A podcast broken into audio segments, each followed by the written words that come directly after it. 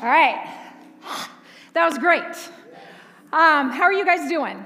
You doing okay?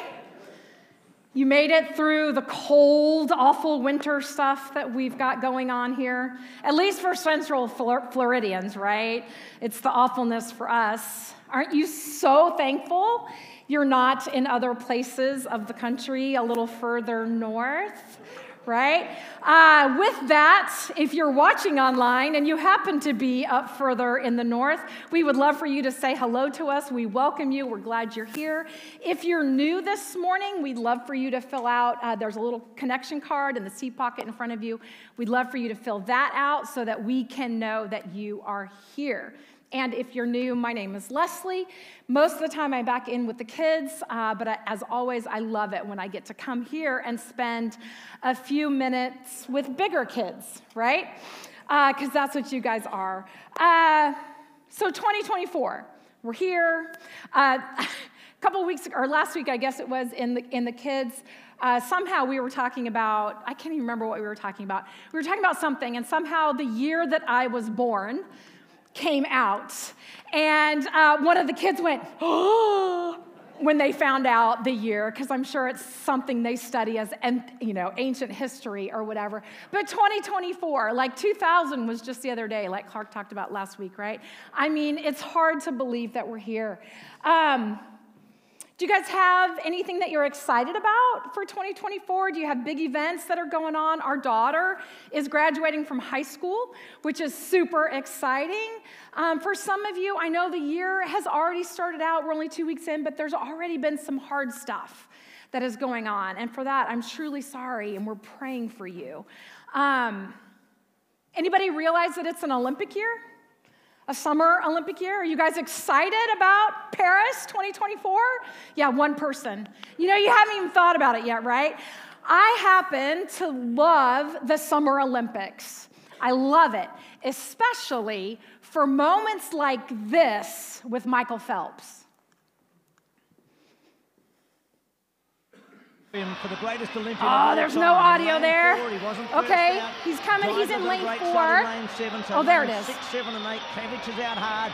Phelps in front of le Clos. We expected that. McGill's out hard. Nothing to panic about at this stage. Deibler is out fast, underwater with le Clos and Phelps, but Phelps is moving his way through okay at the moment. We know he has endurance, and he's starting to find form as this competition goes on. he's in. Seventh he's seventh place at the turn, the though, and Cavic is in front. le Clos was eighth at the turn. There's a lot to do for the champ. A whole lot to do.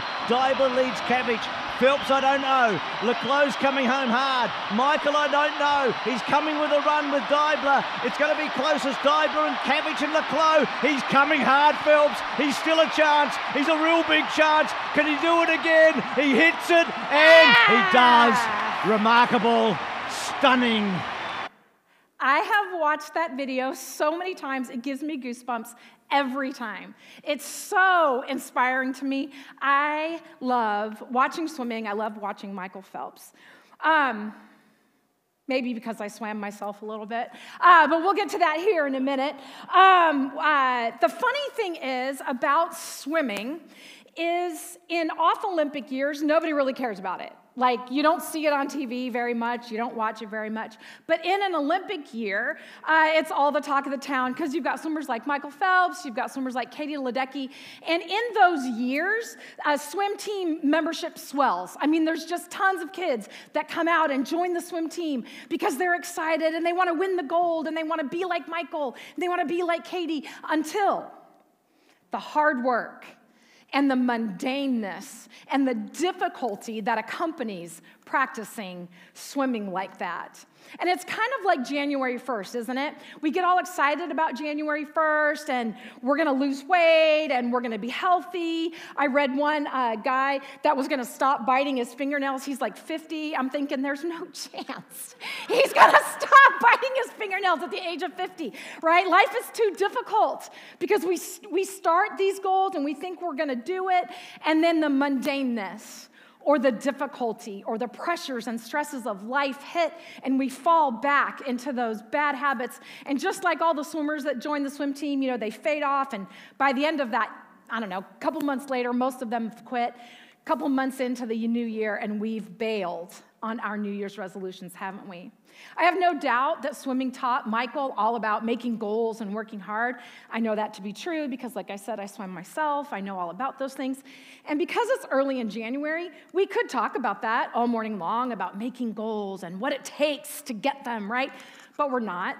Um, there's lots of books out there that you can read, plenty of plenty of places to find out about that. But what we're going to talk about instead is something else that swimming taught me. Swimming taught me to love lanes and lane lines.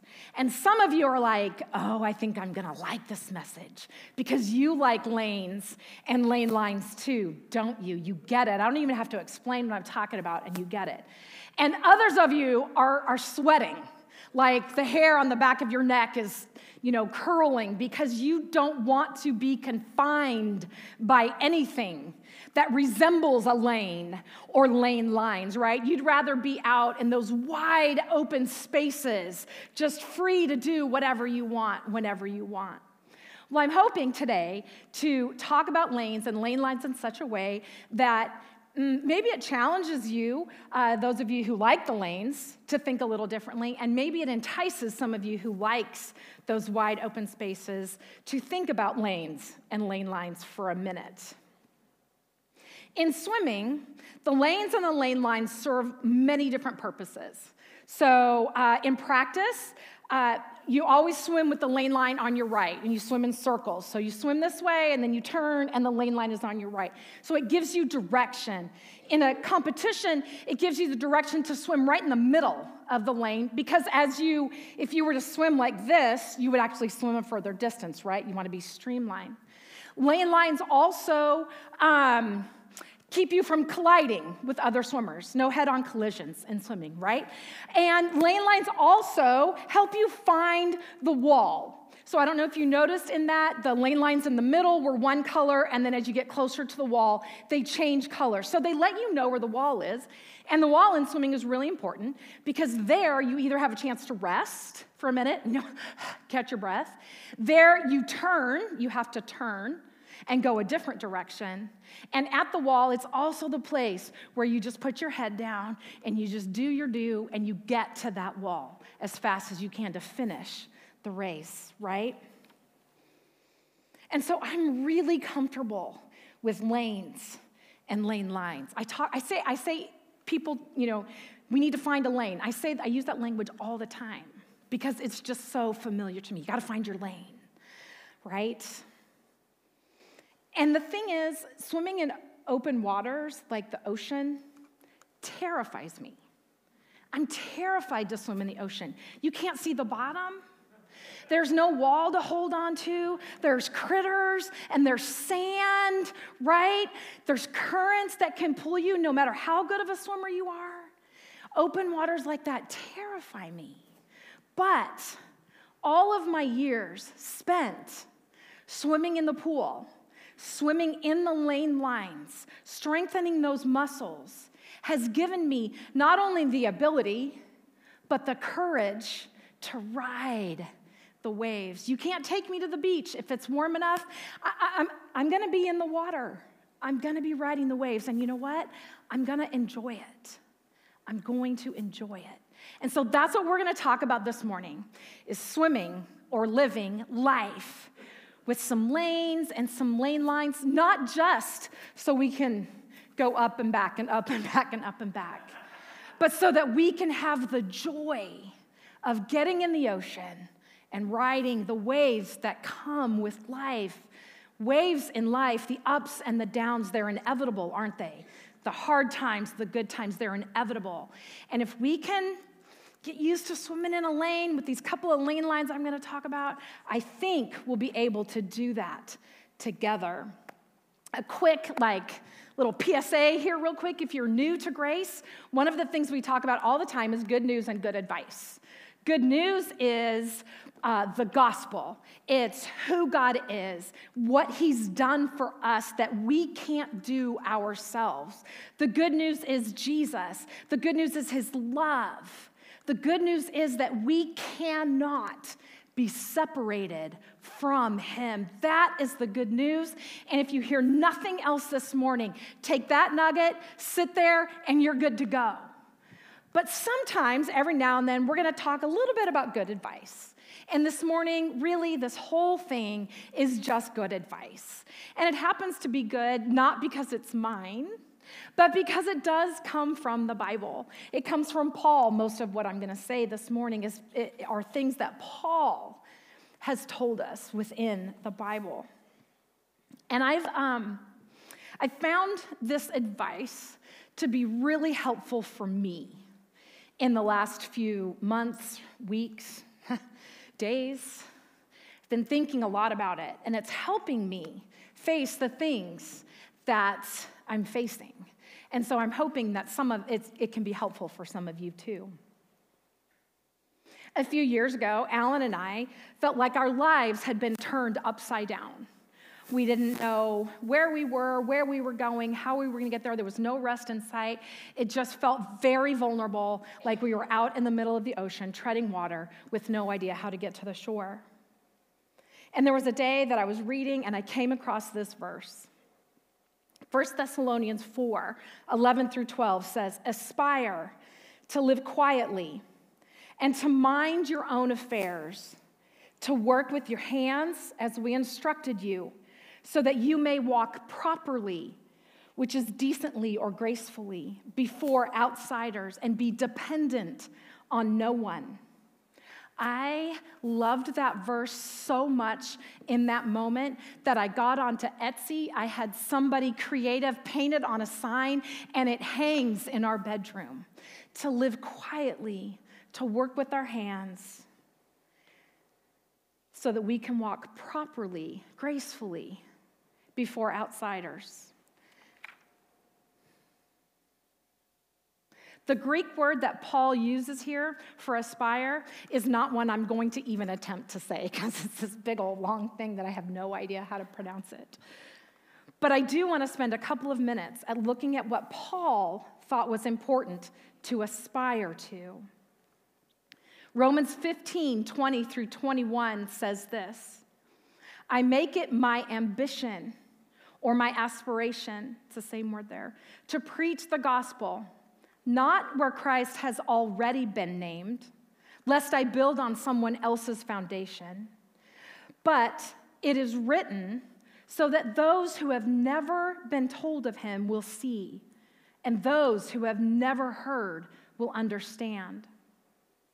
Paul tells us that he believes that this is a pretty good aspiration. Like, this is something that we can aspire to, something we can work towards, something we can look to. I think that's a pretty good goal, aspiration, right? Like, that's something that we could all do. 2 Corinthians 5 9 says, So whether we are at home or away, we make it our ambition or our aspiration our aim to please Him. And I'll tell you, when I read this one, um, as someone who believes in the good news that God loves me and um, He's my father and I'm His daughter, I had to, I had to go, wait, whoa, whoa, whoa, wait, wait, what are you telling me here, Paul? Like, is there something that I have to do in order to please God? Like a little, you know, question mark went up. And I think uh, what I do, well, what I do in these moments when I come across these verses that, you know, just kind of make me go, okay, what's happening here? Uh, you go to the verses before and you go to the verses after. The verses before, Paul's explaining about um, whether home or away, what home, being home in the mortal body or away from the mortal body. So he's talking about those different things. And then in the verses that follow, he talks about being controlled by Jesus' love being controlled by Jesus' love and seeing people after their spirit, not their flesh. So, what I think Paul is trying to say here by saying that we can aim to please God is kind of like uh, when your kids put away the dishes without you even asking them, and it just makes your heart so happy. I'm thinking that what Paul is saying here is that no matter where we are, whether we're home, whether we're away, I'm thinking what Paul is saying is that if we're loving others, if we're being controlled by his love, that makes him happy. It just makes him happy. It doesn't necessarily, it doesn't make him love us more. It just makes a father's heart happy. So that's a pretty good aspiration, you know? I like it. And then I did talk about 1 Thessalonians 4 11 through 12, that talked about the aspiration of walking through this life gracefully so that others can see God, hopefully, in us, right? And so, at least according to Paul, these aspirations are things worth working towards, with, with, with purposing towards, right? I would love to share the good news of the gospel with more people than I do. I would love it, especially with those who haven't ever heard of him before. Like, that would be awesome to have that ability. It would be awesome to be controlled by love all the time. God, that would be great. It would be awesome to live gracefully. But I don't do those things all that I want. Just ask my children. They know that I'm not always gracious, right? Those that are close to me. Sometimes life's difficulties and the mundaneness, the day in, the day out, sometimes the drudgery is just too much. And you know what? I don't want to talk to anybody. I don't want to talk to anybody. I don't want to sit with anybody. I don't want to talk to them. And I certainly don't want to be gracious in the conversation that I'm about to have. Anyone? Or is that just me? There's some of you I know, at least half of you or so are introverts, and I know you get what I'm talking about. Some days I just don't want to do it. But that doesn't mean they're not good aspirations. And I want to do it more.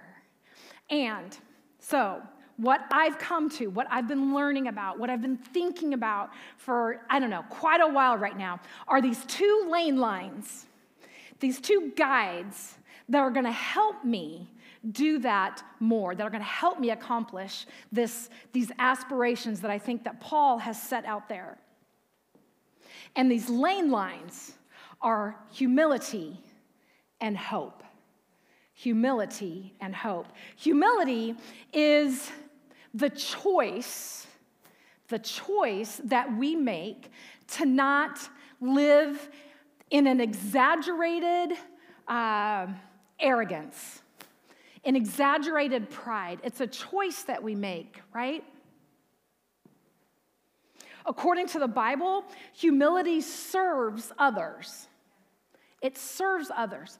It's always, always accompanied by things like gentleness and kindness and compassion and grace. We don't always like humility, it's, it's kind of a hard characteristic to get a hold of, but you can see gentleness and kindness and grace in people. And you can know that there is a humility there in the way that people are caring for and treating each others. The Bible tells us God gives grace to the humble, to those of us who understand who He is. We have received His grace and we know what it is that He has given us. Humbly recognizing and remembering the good news, the how much God loves me, the all that He has done for me. That's a humble receiving when we get that, right? And that there's nothing that can separate us from Him. That, there, there's a humility in that.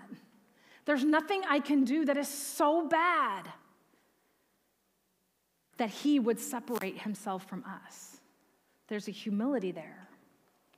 And with humility, I can securely face my day no matter what comes.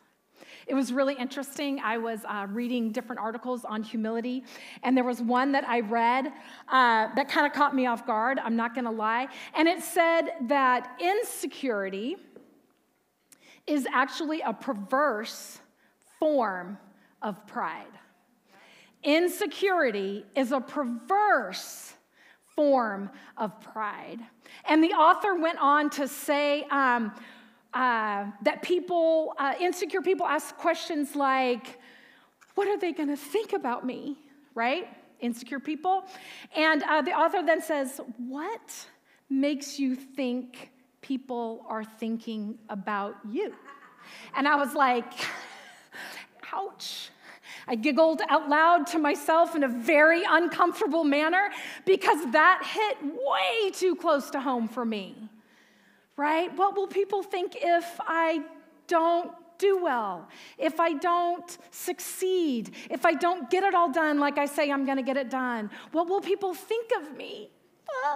right? It's a perverse form of pride. Ah, it's painful a little bit. We need to be careful with those insecurities. Humility, all good. Insecurities, a little scary right there. We need to check those, right? We need to be careful. Maybe, uh, maybe, just knowing God loves us is enough. Maybe the most humble thing we can do maybe the most humble thing we can do is believe that we are enough. That we are enough. With humility guiding us, I think we'll be more empathetic. I think we'll be more caring towards those we love and those we don't even know.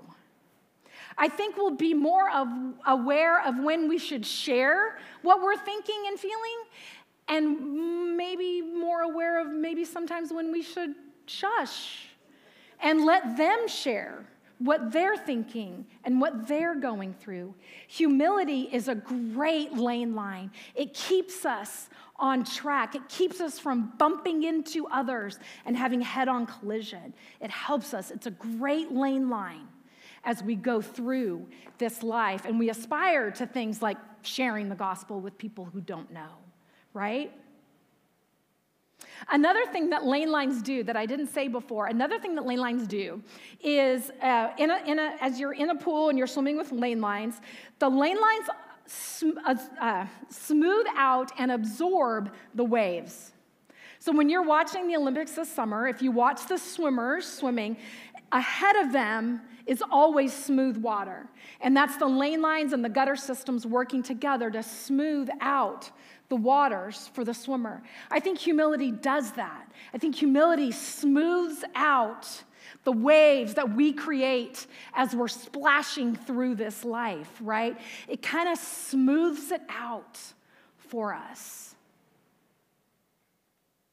Humility smooths the waves that we create as we live our lives, and so does hope.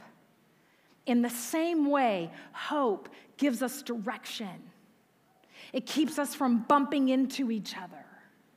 It lets us know where the wall is so we can rest for a minute or turn around or finish strong. Hope, as we often think of it um, these days, right, is, is a hope that's, you know, an anticipation for something that we want. I hope I lose 20 pounds this year. I hope I get a car for Christmas. You know, it's, it's a hope, it's a wanting something that, that we don't have, it's a desire that's out there like that. There's an archaic, if you look it up in Merriam Webster's, it, it says, you know, right under the de- definition of hope, and then it has archaic definition, and that definition is to trust.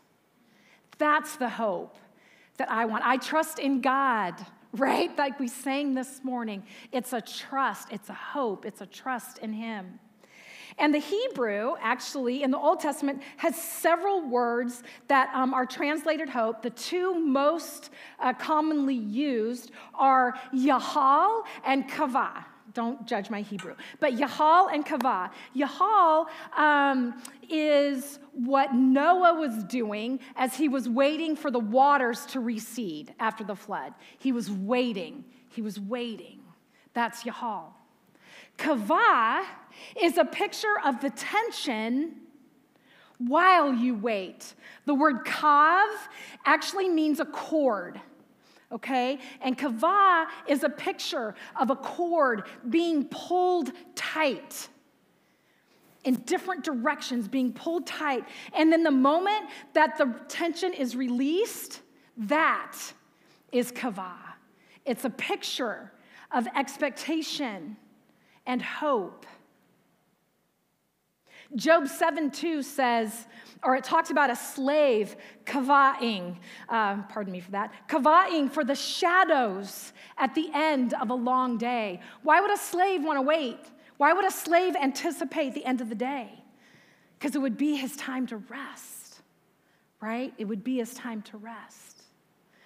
Job 30, 26 says, I have kavad for good, but evil came. Psalm 69 20 says, I have kavad for peace, but there was none. Jeremiah 8 15 says, We have kavad for peace, but no good came. There's a tension there. Do you feel it? Do you guys feel that tension even in life now? Like you know the good. You know God is good. You know you're good in Him. You know He's love, but you don't always see it. You don't always feel it, and there's a pressure there, there's a tension that we're waiting for.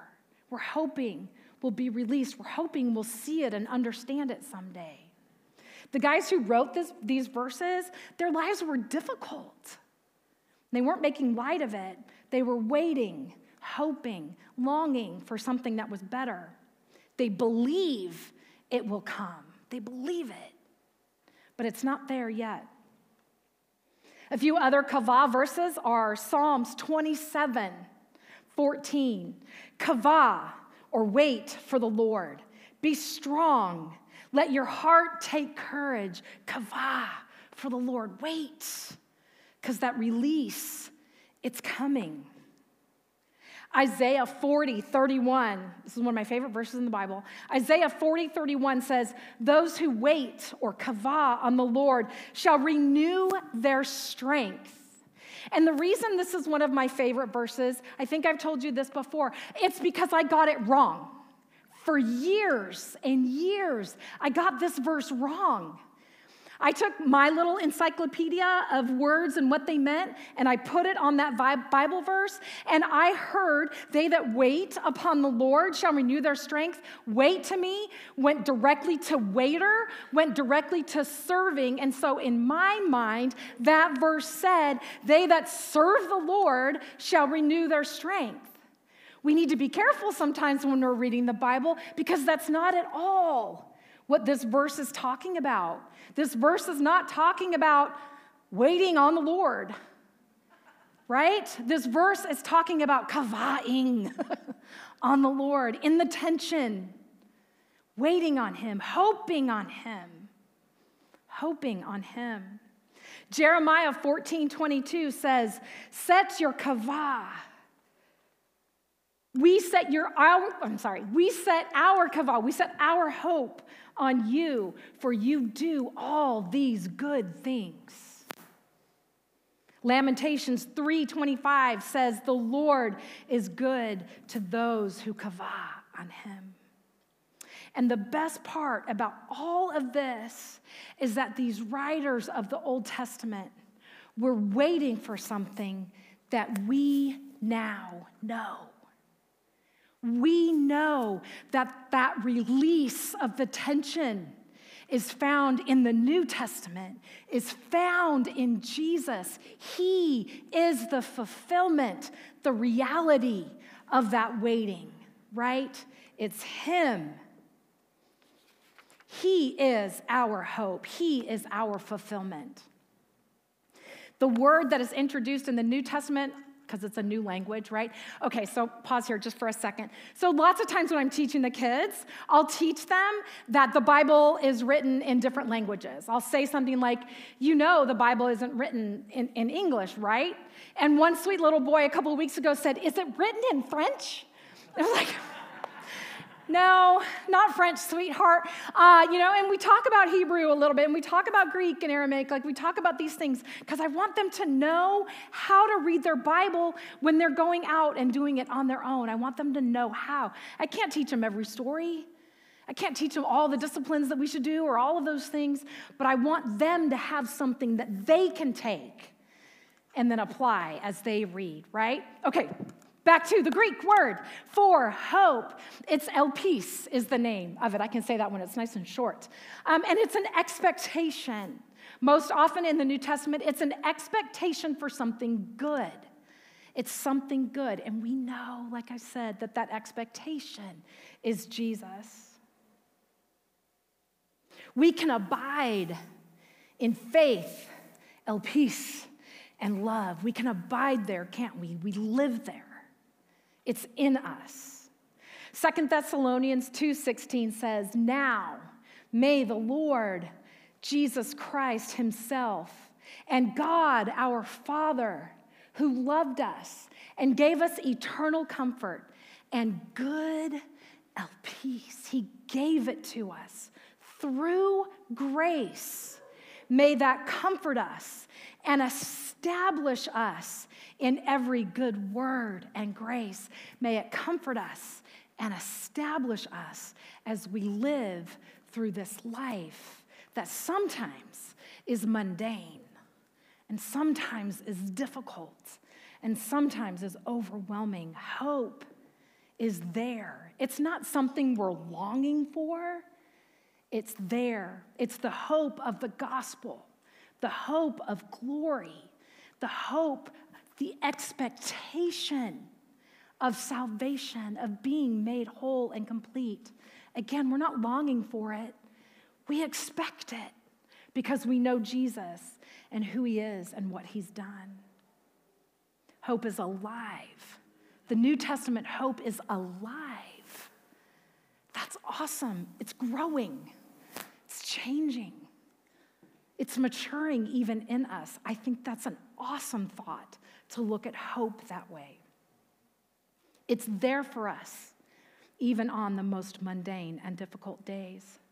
And whether it's Yahal, whether it's Kavha, whether it's Elpis, hope makes a great lane line. It gives us direction. It keeps us from bumping into each other. It lets us know where the wall is. Isn't that awesome? I love that. There have been days recently that I have wanted to quit that I have wanted to go and sit in my room and do nothing. I don't know. And I think about the hope and the humility that I have in Jesus. And it keeps me going, keeps me in that lane. And I hope that with that, some of you guys can kind of understand that swimming in lanes, it's not so bad always. We get to choose the lane, we get to choose the lane lines, right? The aspirations that Paul puts in front of us are awesome, awesome. We get to choose what we do with the knowledge that we have of the good news. All right. Can you guys handle one more swimming picture? One more swimming analogy. Sorry to do this to you, but it's what I know. I mean, you know, we, we laugh at uh, how the, the different speakers, you know, get to get to do kind of their thing. Clark will always challenge us to think in bigger and broader ways because that's what he does a lot. Matt will always just challenge us because that's what he does. He's a challenger, pushy kind of person, right? From Rick, you're always going to hear about God's love and how great it is and how loved we are and how daddy loves us. You're going to always hear that, right? For me, I'm going to have to connect it to something you got, you're going to do, because that's just what I do. And swimming is something I did, so that's the analogy you got for today. So, last picture about swimming today. So, the pools that I grew up in when I was swimming, all the, I lived in California, all the pools were outside. So in the summer, when um, you know it was 100 and something degrees outside, the biggest problem we had was that the pool water actually got too hot because it was very hard to work out in this steamy hot water, right? In the winter, It was a different story. It was a different story. Swimming in the winter, where I grew up, there were days that it dipped down into the 40s and then the 30s and the occasional 20s outside. Now, the pool water was like 78, which sounds balmy, but it's not when it's 20 degrees outside. It's cold. And it would be so cold that as we swam and we made little splashes over the side of the road, you guys know what kickboards are? The little kickboards would be on the deck, and little pools of water would land on the, on the uh, kickboard. It would freeze. And you know the, the blocks, the starting blocks where the backstrokers, you know, they put their, handle, their hands there, the icicles would form. I mean, it was cold. And you guys know what happens when you have warm water that's steaming and rising and it meets cold water? What does it create? Fog. A deep, dense fog. And there were times that you could be at one end of the pool and you couldn't see the other end. You couldn't see it because of the fog. And as I said before, one of the jobs of the lane lines were to show you where the wall was. And as we were swimming, it was only by looking at the lane lines could we know where the wall was. Our goggles would get foggy, everything was foggy. And by the change in the color, you would know that the walls were there. And it's when circumstances of our lives fog our vision, that we need the lane lines the most. When our circumstances make it so that we can't see the wall, that's when we need those lane lines to help us to keep going. Humility and hope guide us when we can't see through our circumstances. It's a humble hope that reminds us who we are and where we're going. Humility and hope together, swimming in that lane, humility and hope tell us when it's time to rest. Like, catch your breath, sweetheart. I know you're going to have to go in a minute, but catch your breath. You can do it. Humility and hope let us know when it's time to turn around. Sometimes we think we're supposed to go this way, we think we're supposed to do this.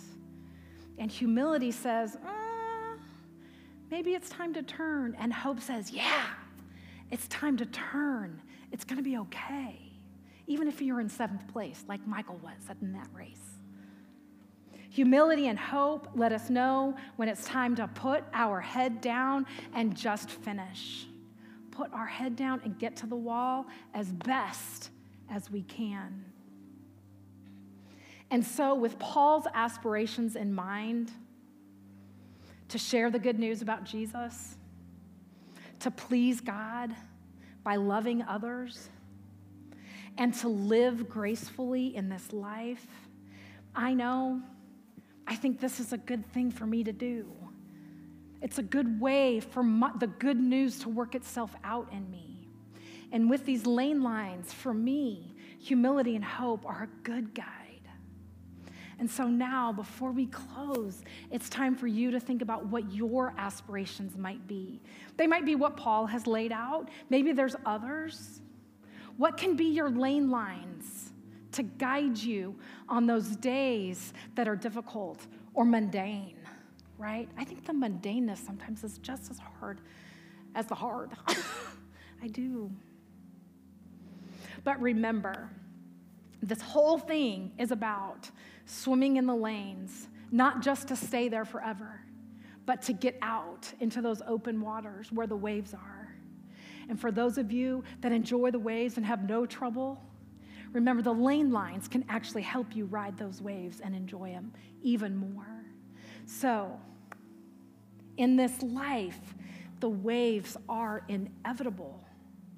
Let's see if together we can find the joy in writing them out. And that is all I've got for this morning. Let's pray. Thank you.